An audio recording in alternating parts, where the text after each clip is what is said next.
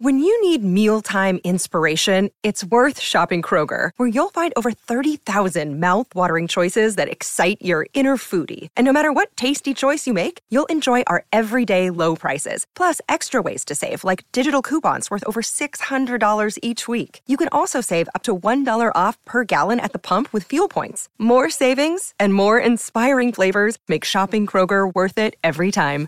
Kroger, fresh for everyone. Fuel restrictions apply.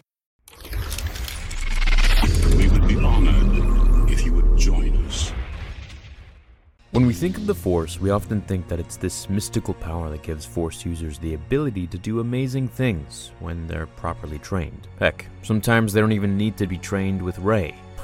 but for others, we see them moving things with their minds, jump super high, control the actions of others, along with many other amazing feats. I mean, you name it, a Jedi can probably do it at this point. We tend to think that such powerful Jedi Masters like Yoda, Windu, Obi-Wan, Anakin, they could do anything with proper training. But would you believe that Star Wars lore says the exact opposite? There are in fact Force powers that only some Jedi can do or at least some powers that some Jedi are able to do much better than others. Some are extremely adept at force healing, while others are able to perform battle meditation, which is the ability to meld an entire army under the mind of a single force user. In Legends, only a handful of Jedi were able to perform Force Judgment, which is basically light side Force lightning. In the sequel trilogy, Rey demonstrates her miraculous ability to Force heal a power that clearly not all Jedi possess to her degree, since we would have certainly seen it in the other movies. Definitely check out my video on Force healing to learn more about why I think that is. But Rey also had another Force power that very few Jedi have,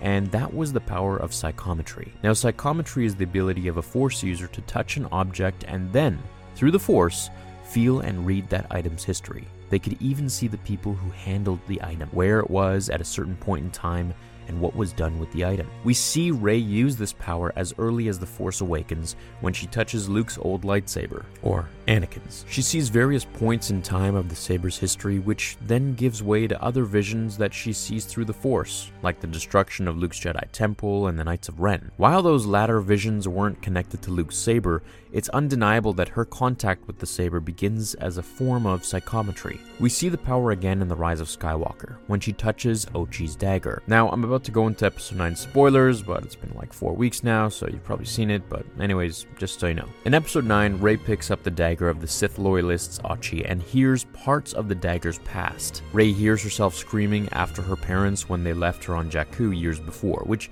is nothing new for us, but at the very least, it taught her that the dagger had something to do with her past. But the new revelation she has upon touching the dagger is when she hears her parents' deaths. This is new. She hears the screams of her mother, and while she doesn't know what it means in the moment, she's able to piece it all together when Kylo informs her of her past and identity as Palpatine's granddaughter. So, this undoubtedly would be a cool power to have in real life touch an object and be able to see their history. But is this the first time we've seen this power in canon? No. In fact, Rey probably doesn't even hold a candle to the skills of the Psychometry Master, who is none other than Quinlan Vos. Master Vos is a Jedi Master that we can see during the Clone Wars exhibited this power very strongly. He's a master of going undercover and doing detective work because of his miraculous gift. He's able to touch any object and learn from it.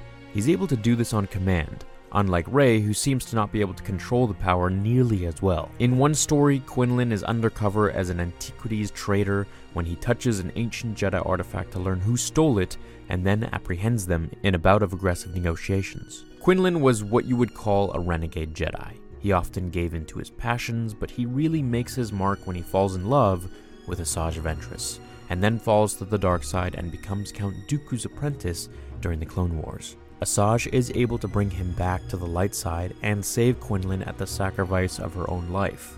Vos later returns to the Jedi, becomes a general again, and we hear Obi-Wan mention him in episode 3 as someone leading troops. We ultimately don't know what happens to Master Vos and whether or not he survives Order 66. In the comics, Master Barr wonders if Vos could have survived, but we don't have any evidence that he did or didn't. Now, going back to Rey in episode 9, it's clear from the film that Rey is meant to be the embodiment of all the Jedi of generations past. At the end, she hears the voice of various Jedi Masters who encourage her to trust in the Force and her powers.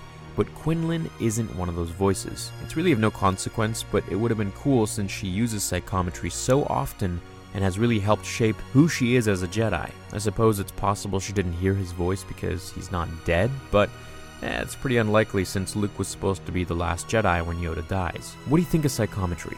Were there any other instances where you think Rey should have used it? I would have loved to see her use it again when she touches the ancient Jedi scriptures. This gives us a little Old Republic glimpse. That would have been really cool. And who knows, maybe she did already, and that's one of the ways she learned how to force heal so well.